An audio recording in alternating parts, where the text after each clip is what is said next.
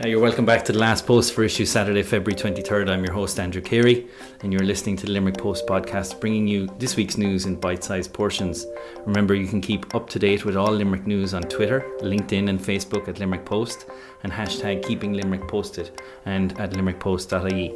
This week's podcast is brought to you in association with Dennehy's Motors, Dock Road, Limerick. In this week's edition, our front page story looks at a new 9 million euro plan that will transform the Midwest into a smart city region.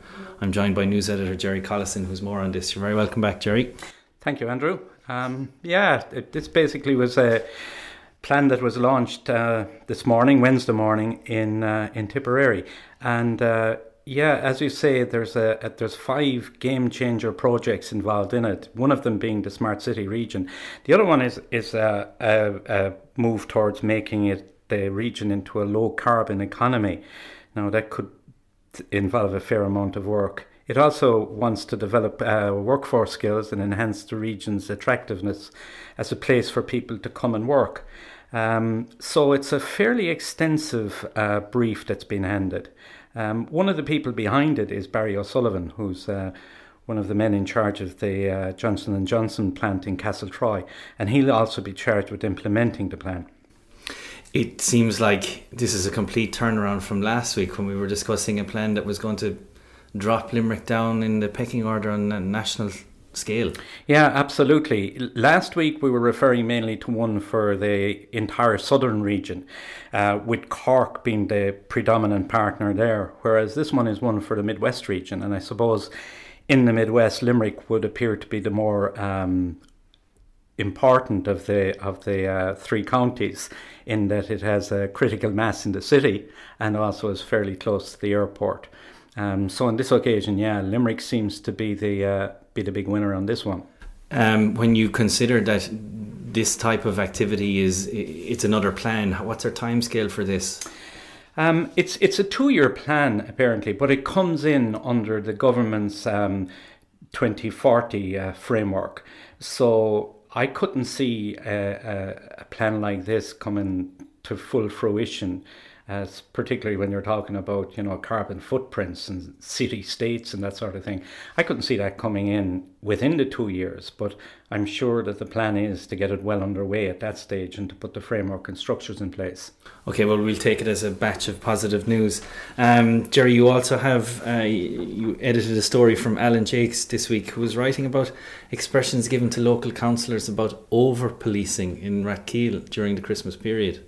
Yeah, that's probably um, a sign that maybe uh, you shouldn't get what you wish for. Um, it appears that uh, at last Thursday's meeting of the Joint Policing Committee for the Adare Keel district, um, the local councillor there, Adam Teskey, uh, had had a few things to say about the policing over the Christmas period.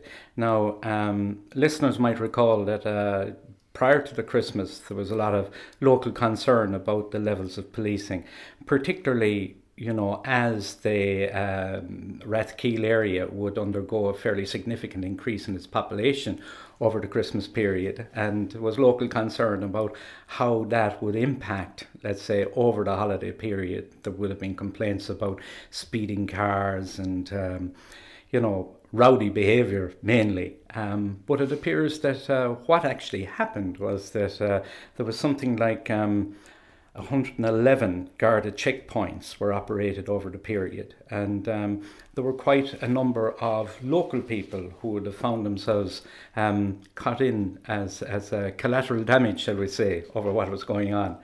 So um, you know there was a fairly uh, lively conversation about it at, at the meeting and uh, Alan seems to have caught most of the uh, most of the exchanges. Well, in in in general, it was a well, very welcomed policing plan at the time, and the fact then that the Gardaí were stepping up to. Uh, protect the area in respect of any concerns that had been out. There was only one thing, one major issue. I think it was in respect of littering.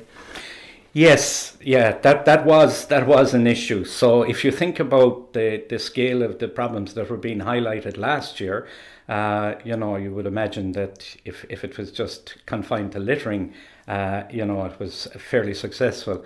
However, there was some criticism of uh, TUSLA, the Child and Family Agency, not engaging in the entire um, pre and post Christmas operation in uh. That would have seemed to have been the only really sour note about it. Page 10 of this week's uh, edition and indeed online has more of that story from Alan. Listen, thanks very much, Jerry, for joining me again. You're very welcome. I'm now joined by Bernie English again. Thanks, Bernie, for coming back to us. Um, you have some news this week about management's uh, submission about the, the airport and how they want to create a European connectivity hub. Yeah, I guess this is in, um, in advance of Brexit. And they don't actually have a European hub, although they've got fabulous growth figures in the last decade and even in the last year. So Senator Kieran O'Donnell organised a meeting with the Minister for Airport Management, and the Minister seems to be um, fairly. Re- has to received received the suggestion well. He's asked management to come up with a plan for him and I think he's going to support it as much as he can. And it makes perfect sense. I mean, we are the gateway to the west of Ireland, and we have stood on our own here in Shannon Airport. Once, once we got free of the dead hold of the DAA, we grew uh, nearly 33%, which is a, an, enormous, uh, an enormous amount of growth in that to 1.86 million passengers. So with the with the with the increase in activity in Dublin, so Minister Ross is open to suggestions and to these plans that are coming forward from the airport management team. Yes, he's more or less said this is this is in line with government spatial strategy, so that uh, the regions are are being concentrated on more, that there's more growth in the regions, and that not all of the growth is centred on Dublin and toppling off the east coast into the Irish Sea. So um, yeah, we're hopeful of that because we'd we'd obviously all welcome um, a European city destination from Shannon for lots of different reasons, but chiefly for business. This kind of sounds like Dublin and central government are listening. Well, central government are saying they're listening. The proof is in the pudding. Well, we'll keep an eye on the space. Thanks for that. Bernie, you also have another shocking story that I, I couldn't get my head around to, to understand, but uh, suicide patrol volunteers operating in the city, they don't have a permanent base. And in some cases, they're operating out of the boot of their car. Yeah, I was absolutely shocked as well. Uh, I think, as people probably know, there are a number of these groups who are giving absolutely selflessly of their time to walk out in every weather along the banks of the Shannon to help people in the deepest of distress, and uh, has a base for the moment that the lease on that is up. And but at a meeting of the council this week, where they were being asked to provide, uh, the council was being asked to provide a permanent base for these groups we heard that one group are operating out of the boots of their own car, taking out wet equipment, uh, lights, throwing boot bicycles into the back of the car, and all this is all at their own expense and on their own time. And and and these groups and these volunteers, they're having you know upfront interactions with people, like they are. Well, they're talking people down off the parapets and the bridge. They're saving lives. There's no question about it. And we actually need to make sure that these people are suitably equipped. We need to make they, they have all their training, they have all their gear but they just don't have somewhere to. They just don't have somewhere to put themselves or all their stuff. A lot, a lot of businesses have been very generous to, to them and have sponsored walkie-talkies and bikes and you know serious wet weather gear and stuff like that. But there's still there's nowhere for them to go to change. And very importantly, it was pointed out at the meeting, there's nowhere for them to bring somebody that they talk down off the bridge. Right. And there is no one there to receive that person. The best they can do is put them in an ambulance. What way was it left? Is there anything going to be put forward or? Yeah, it seems very that the council are, are um, open to looking at, at a premises. A number of places were mentioned the Tait factory, uh, the old Cleeve's site, huge premises in council ownership where something could be done.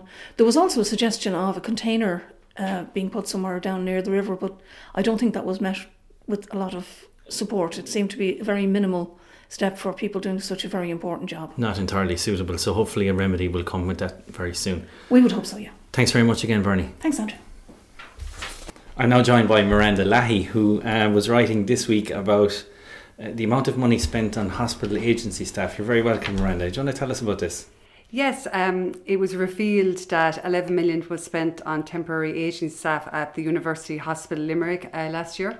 And where did we get these figures? There's Sinn Féin TDs talking about this? Yes, uh, Limerick Sinn Féin TD uh, Maurice um, has called the spending one of the greatest wastes of money, not alone in the health service but in the whole state. And when you contacted the hospital, what did they have to say about this? Yes, um, UL Hospital spokesperson said um, that the spend on agency staff should be viewed in the overall c- context of the pay bill. in 2017 and in 2018, 2017 and 2018 to November the 30th, that agency staff spent um, represented 6% of overall pay costs. They also went on to say that the University Hospital Limerick is proactively converting agency staff to permanent posts where possible.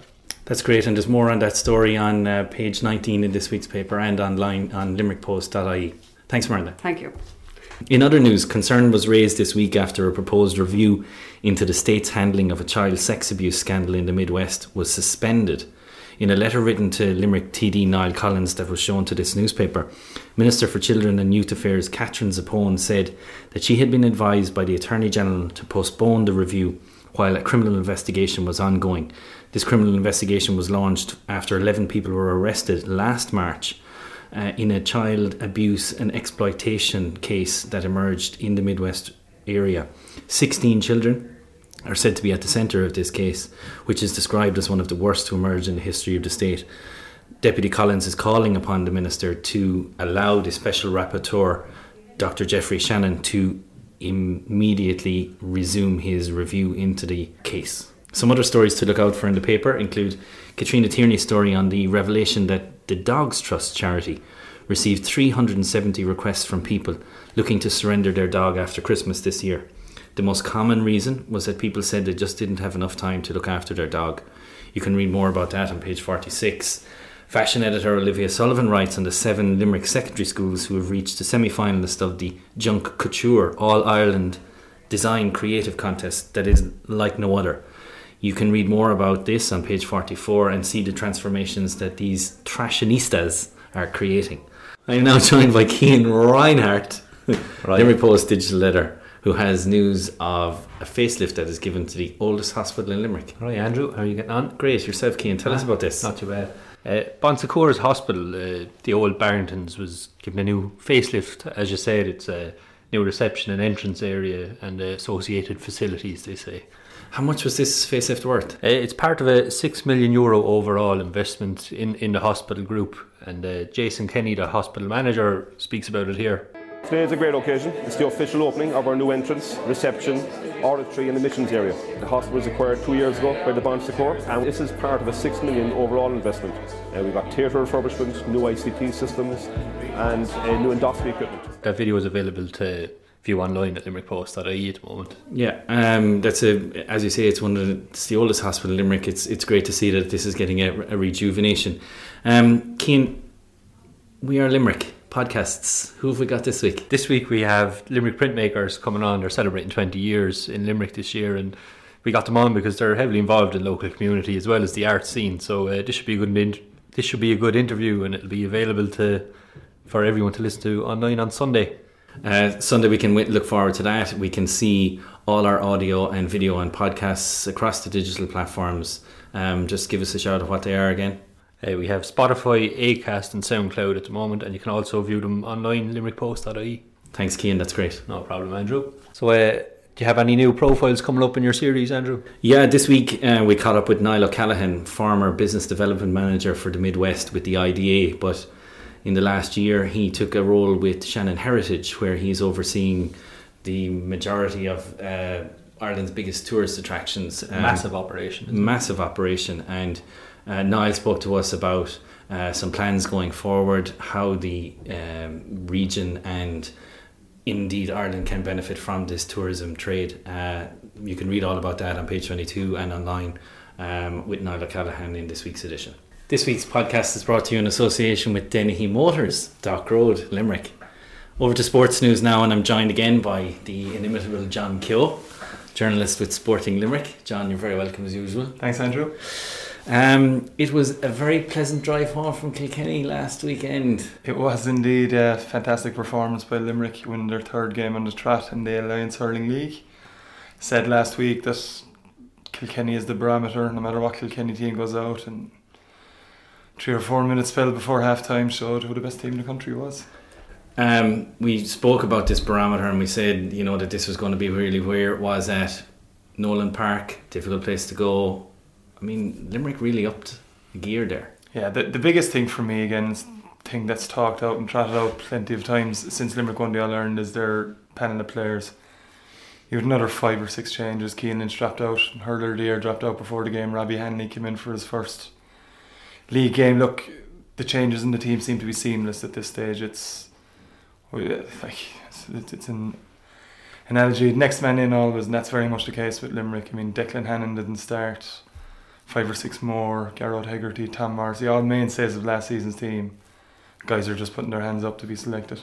Kieran Carey writes about it in this week's paper and online again. Um, what's next for the senior hurlers? Yeah, Cork on Sunday at 2:30 p.m. Cork had their first win over Clare last week. It's yeah, Limerick and Cork have always had very good battles, especially in recent times. Very open games usually. It'll be probably something similar on Sunday. We can't really say it's an unknown entity because obviously there's a lot of a lot of hurling skill and class in Cork. Are they going to show where the barometer is? Are they going to support what happened last week? Yeah, look, Limerick beat them the All Ireland semi final after extra time. If it wasn't for a, an outstanding save by Nicky Quaid, literally in the last seconds, there'd be no All Ireland, there'd be no talker. So that's how close Cork were. They're they're looking at a lot of new players in the league so far with, without the threat of relegation. But Cork are a good team. But are Limerick better? It's looking that way at the moment. Look, it's very early in the year. Limerick go out with the with the attitude of we want to win every game we play in. Other teams maybe not so much. Cork had their first win against Clare, as I said. Have unearthed certainly Tim O'Mahony at centre back looks to be a promising player for them dangerous forward line. It should be another cracker. It should be a very open game. The headline um, for this week's edition uh, Limerick in a place where they are shaping the game. It really is kind of showing that, all right. Limerick now, um, the senior hurlers, uh, one of the four senior teams involved this weekend. Yeah, the footballers are back in action after defeat to Wicklow. They're playing Leitrim in Kilmallock on Saturday. Uh, the lady, ladies footballers are up in Fermanagh while the Camogie team are going for, like the, their male counterparts, going for four in a row when they play um, Kilkenny All Ireland finalist Kilkenny in the precursor to the senior hurlers game on Sunday. That's on at half twelve. Senior hurlers at half two. Footballers are looking for the win just to try and you know steady their ship, get them down that road again. Yeah, a bit of a disappointment in Wicklow, in against Wicklow last time out. Lost by a few points, a couple of goals in the second half, kind of cost them.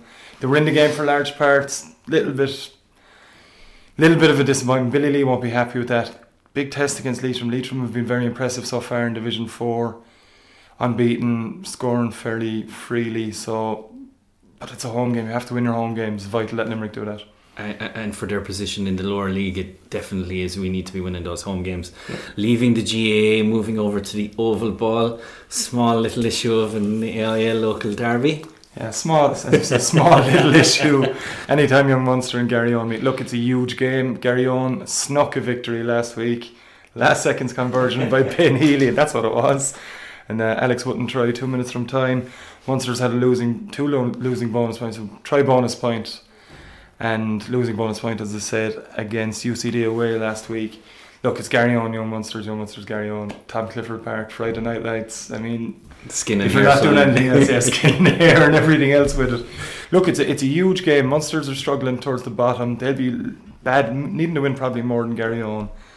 Um, they're they're five points off bottom place turnover, but they need to get away from that playoff spot. But Garryowen need to win to secure the top, yeah, the top end of the season. They're fourth. They're a bit away from Cork Con, which everyone's a bit away from Cork Con. They've been the exceptional team this season.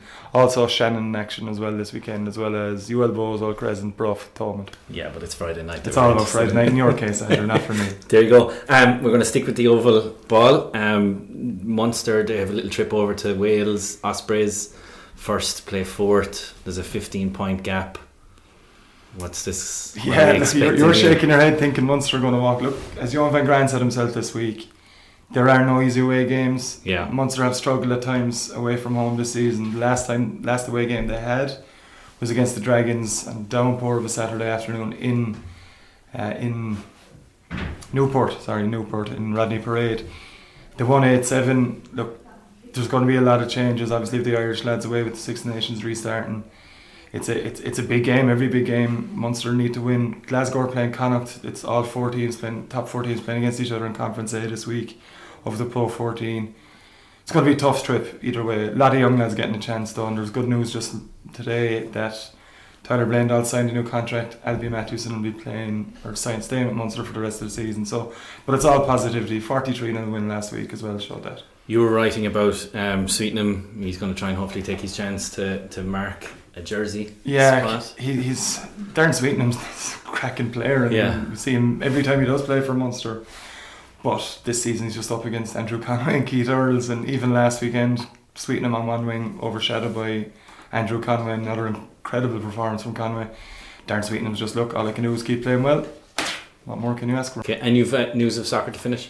Yeah, big story this week. The big deal this week uh, is Limerick FC. But first of all, Bobby Tier, who's player coach of Gerlines, spoke to Adrian Finnan this week, just giving a background about how Gerlines are getting on the season. Recently progressed in the Munster Junior Cup, but it's all for any local soccer fan. It's all about Limerick FC's first game of the season against Longford in back in the Markets Field, first division.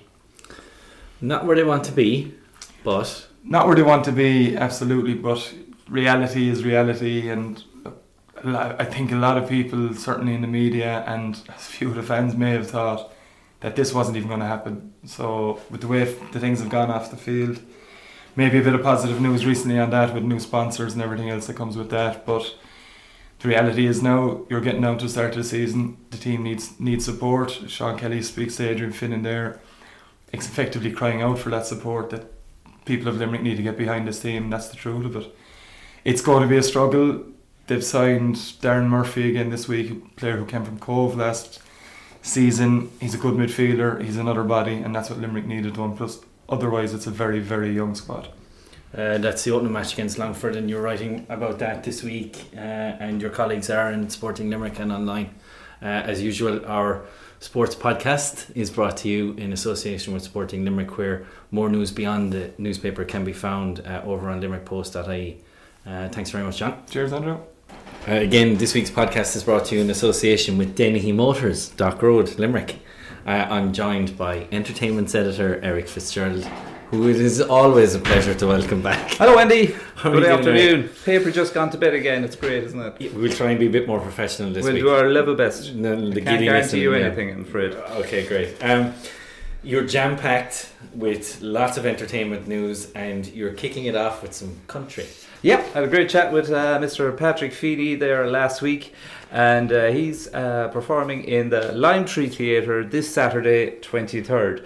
Um, you may remember him from the show The Three Amigos that came to UCH, uh, and uh, he's together there with uh, Jimmy Buckley from Dune. And this show goes down an absolute storm when they play, and in particular, pa- Patrick's um, contribution while they all three go on the stage, they sing together, they sing great country numbers. Uh, Patrick has kind of developed kind of a, a love for gospel music, and he was getting standing ovations for the gospel music that he was singing. So, with all of that, in the last year or two, he has um, turned uh, what he likes about gospel music into an entire album that he recorded during the summer. So that's what he's really bringing to the Lime Tree. Is he is bringing the album, The Holy City, uh, all the tracks from that, and some of the usual country stuff that he, uh, his fans love him for. Um, so he's a, a very interesting man to talk to, and um, as you know yourself, like country music is huge in this place, in this part of the world, as, as much as everywhere else, you know.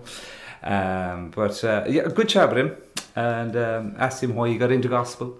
He was talking about that he was quite sick for a while, about ten years ago, and didn't think he could even last at this game.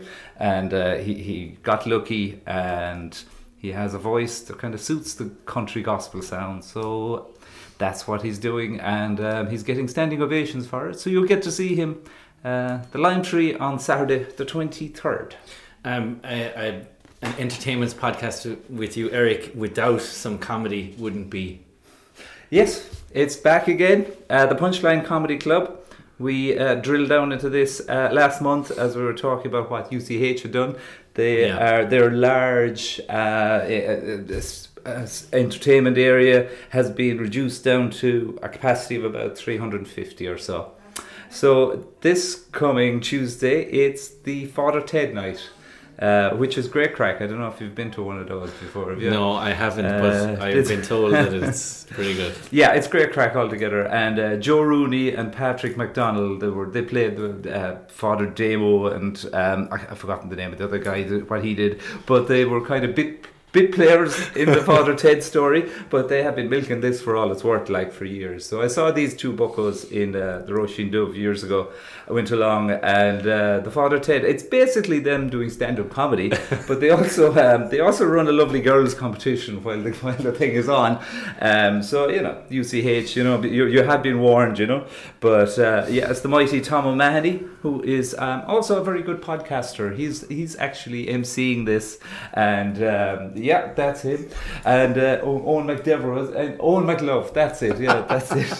Um, but uh, yeah, Tom O'Malley is running a fantastic podcast weekly as well out of Limerick, and uh, he's he's presenting it and emceeing the whole thing. So it's it went down a it went down a storm. We had one of our people here, and Katrina was out at the first one and said it was great, and the whole idea that it's now an intimate setting for comedy, it's made for it, you know. Um, So that's next Tuesday, Tuesday twenty sixth. Excellent um, news from the, uh, the the the series of events that are kicking off in the summer um, with Dolan's. Madness are coming to town. Big news, isn't it? Uh, we were waiting for this for a while. Like uh, they have obviously they have the Docklands Festival for the June Bank Holiday weekend, and uh, you know everybody was wondering what would be what, what would the acts be, and uh, yeah, they just announced uh, Madness for the Friday, the 31st of May. So that's the June Bank Holiday weekend. Um, I think it's a safe pair of hands. I mean, they've 22, 24 classic tracks anyway. Yeah. And they've also got a new album out. So, you know, uh, It Must Be Love, Our House, Baggy Trousers. They're a great band, you know, and I think a lot of people in Limerick are going to want to be just sticking around June Bank Holiday to see them. So tickets for that are going on sale this Friday, and I would say they will go pretty fast. So it's live in the Docklands, which isn't Dolan's, but it's further down. It's um, and it's down Atlas Drive, a little bit further down the Dock Road. So it'll be three thousand five hundred capacity marquee. I think it'll be a great weekend. They played over New Year's on telly. Madness, it was brilliant. They, Yeah, they played uh, Galway uh, Arts Festival. I They think, have done yeah. that, you know, and they've been pro- they're proven. Yeah. They're proven, and they're playing Waterford uh, for this particular uh, when they come over to Ireland as well, as well as Limerick. And as you said, they did play the New Year's Eve absolutely live, uh, broadcast on BBC. And at the time, Jools Holland's famous uh, Hootenanny was playing on BBC Two, and I must say I was at home that night and I was switching between the two because that Madness gig was that good.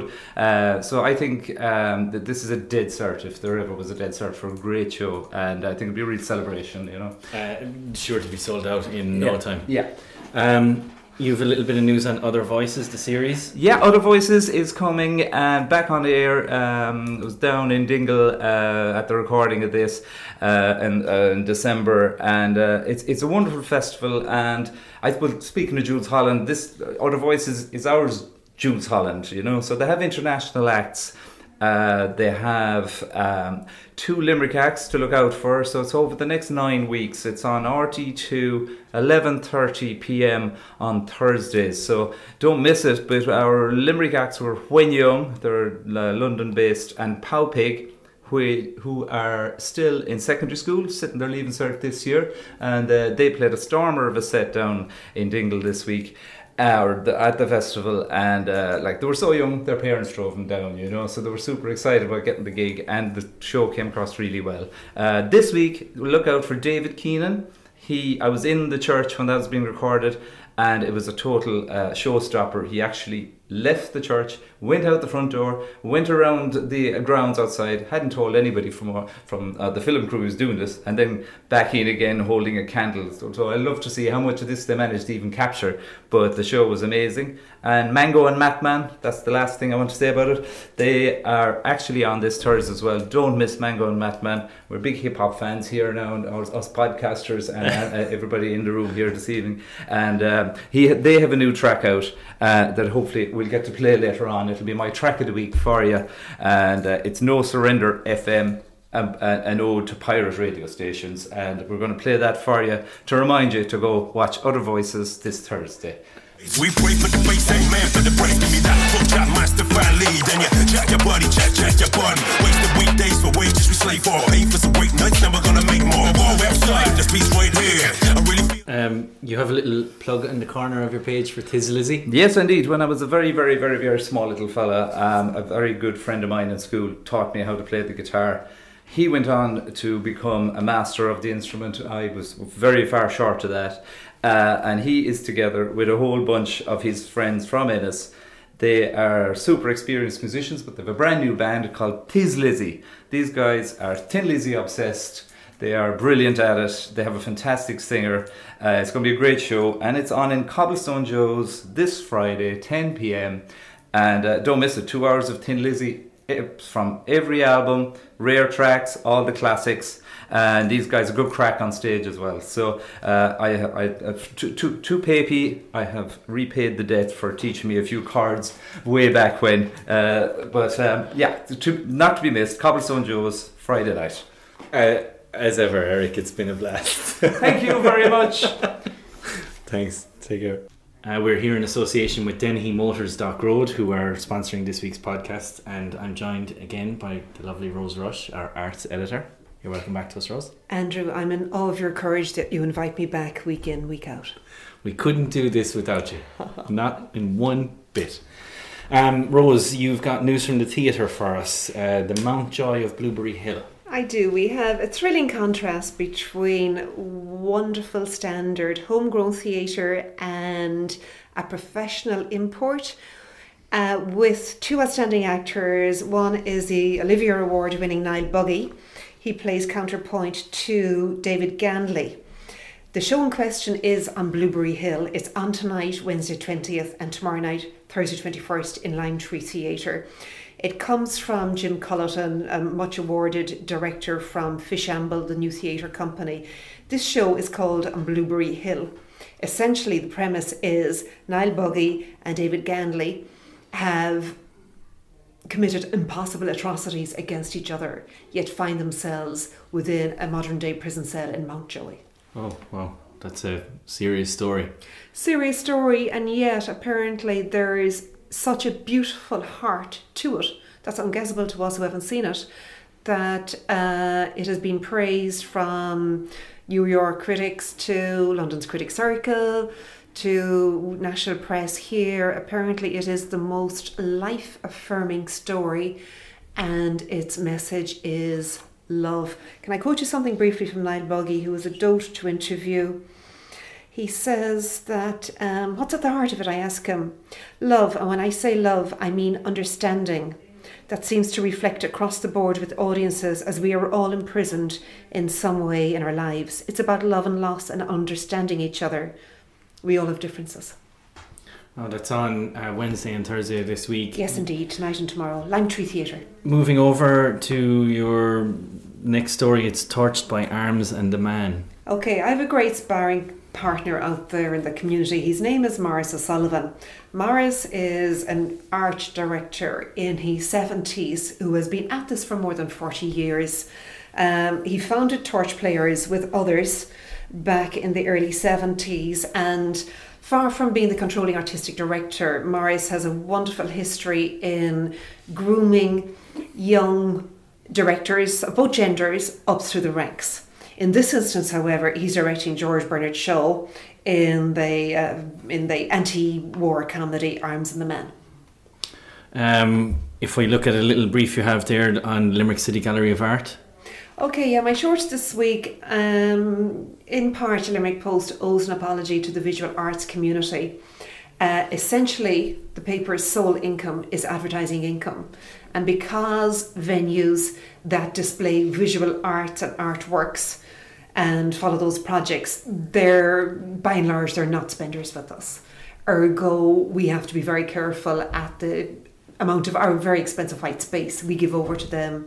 Finally, my nerve broke, and I've given my art shorts column down to three very good quality, I hope, shows that are current in Limerick. Each of them is free. Briefly, I'll take you through them, Andrew. If I have we time? Yeah. Okay, first up in the Hunt Museum, current for a couple of months, we have Limerick Print Makers. They're celebrating 20 years in business.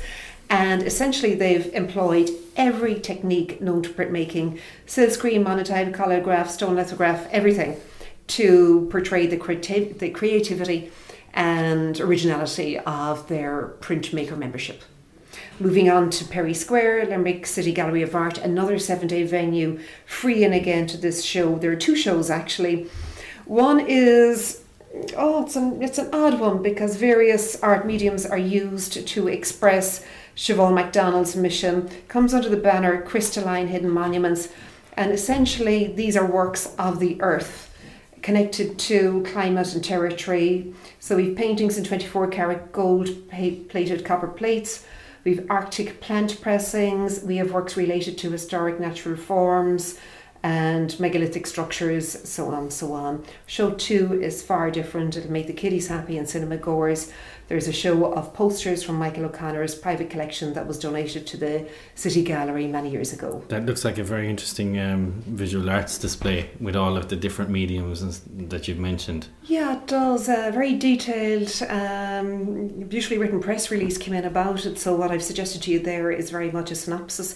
As ever, guys, we have to get up, go and see artworks for ourselves, sit in a theatre to know what we're talking about. Go. Very true. Um, your last little short Super, and it's a super short because this is a pop up show taking place over four days, beginning this weekend, Friday, February 22nd, into Monday, the 24th. It's a member of Contact Studios. His name is Rory Prout. Uh, the banner here is The Lowering Skies. Um, look up page 60 of Limerick Post. It's our arts page for the specific times his works are open for viewing and for sale. Also on Friday, winding up at about 9 pm, the uh, the public and the arts community who's ever at the show, you're invited over to the Glen Tavern, picks on the house. Uh, there's always the after show party there on the Friday night of this gallery interlude series organised by Carol Doran of Contact Studios. That's great stuff, Rose. And I see that um, there's a welcome return to City and Soul this week. Oh gosh, thank you, thank you so much. Yeah, again, we're pursuing um, the Limerick Post exploration of institutions and its leaders, City being the impact on City and indeed the Midwest. This week I've hopped on the Irish uh, Hotels Federation. Um, the Shannon branch embraces Clare, it embraces Limerick, it embraces North Tip. Its leader is long-standing Limerick hotelier. He's a County Limerick man, Adare. Many of you will know him from his work with Lynch Hotels, from his work with Castletroy Park Hotel. He's a long-standing fixture now, heading up the award-winning Radisson. The soul part is a look at Brian Harrington, the man, who's a great deal more fun than his straight shooting and very serious look at Brexit's impact on the hospitality sector looking at currency values, looking at the influx of American and European visitors here thanks to increased flights, and also the impact that. Um, the high tech pharma industrial companies, they're all led by foreign uh, direct investment here and that these people are attracted here because of easy access to their bases back in North America typically. And you have a detailed interview with uh, Brian on page 30, and I think we also have a clip from Cian of some of Brian's comments. Yes, indeed. Please listen to digital editor Cian Reinhardt's pursuit of Brexit and its influence here and training and development for the hospitality sector in, in Limerick. When the uh, referendum was passed in 2016, the following year, we saw a considerable drop in UK visitors to Ireland and this region. And then last year, we had a slight, um, I suppose it stabilised, a small growth in the UK, but we've never recovered the 7% that we lost in 2017. Um, but that, I suppose, that fall was cushioned a little bit because we had growth in the European market and the American market. And that's brought about by, I suppose, just growth in tourism in general, but also there's far more access into the country. Thanks very much for coming in again, Rose. Andrew, you're a star. So, this has been The Last Post, and I've been your host, Andrew Carey. I'd like to get my few thank yous in. Bernie English, uh, Jerry Collison, uh, John Keogh from Sporting Limerick, our entertainment editor, Eric Fitzgerald, our arts editor, Rose Rush, and indeed digital editor and podcast producer, Cian Reinhart. Uh, and our sponsors this week of the podcast, which is brought to you in association with Dennehy Motors, Dock Road, Limerick. For more news, sport, entertainments, home and living, pet news, and much, much more, make sure you turn to the Limerick Post every Thursday in print and online at limerickpost.ie and through all our social media channels. We really are keeping Limerick posted.